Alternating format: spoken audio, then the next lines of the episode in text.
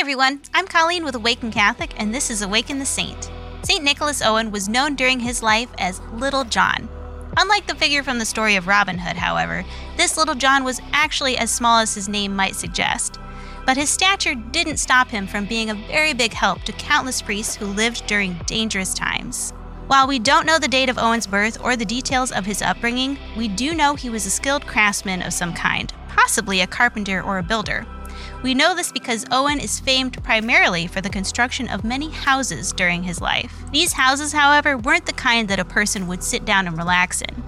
Owen's houses were built with a single purpose to hide Catholic priests who were being endangered for practicing their faith. His work began around the late 1500s when English law was harsh on Catholic believers, especially on priests who had been banished from England and could be put to death if they were caught. Owen wasn't just skilled in his profession, he was a genius. He was known for finding the most unexpected places to carve out a hiding space and disguising them so cleverly that the priests remained hidden even under close inspection. Though he was not clergy himself, he practiced his craft with priest like devotion.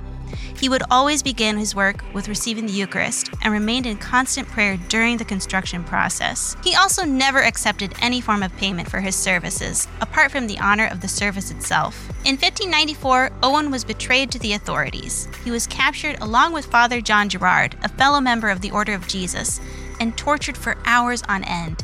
Despite this treatment, Owen did not give his captors any information.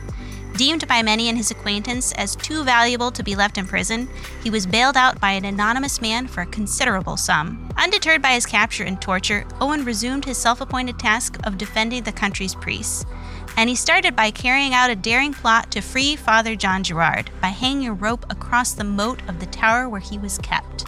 For many years, Owen continued making use of his talents, until in 1606 when he was again discovered. This time, he voluntarily left his hiding place, posing as a priest so that the two actual priests with him might escape safely. Following his imprisonment, Owen suffered even more painful tortures, often being hung by his arms with weights attached to his legs for six hours at a time. He remained steadfast, refusing to give away the names or locations of any priests he knew. The torture became so severe that he was inflicted with serious internal injuries and died on the spot. The hiding places Nicholas Owen created were so clever and so abundant that they are still being discovered in old buildings within England even today. It really says something about him that he dedicated his life to creating spaces that were designed to never be found. We too should be glad even when our good works go undiscovered. As Jesus said, Your Father who sees what is done in secret will reward you. St. Nicholas Owen, pray for us. Thank you for tuning in to Awaken the Saint.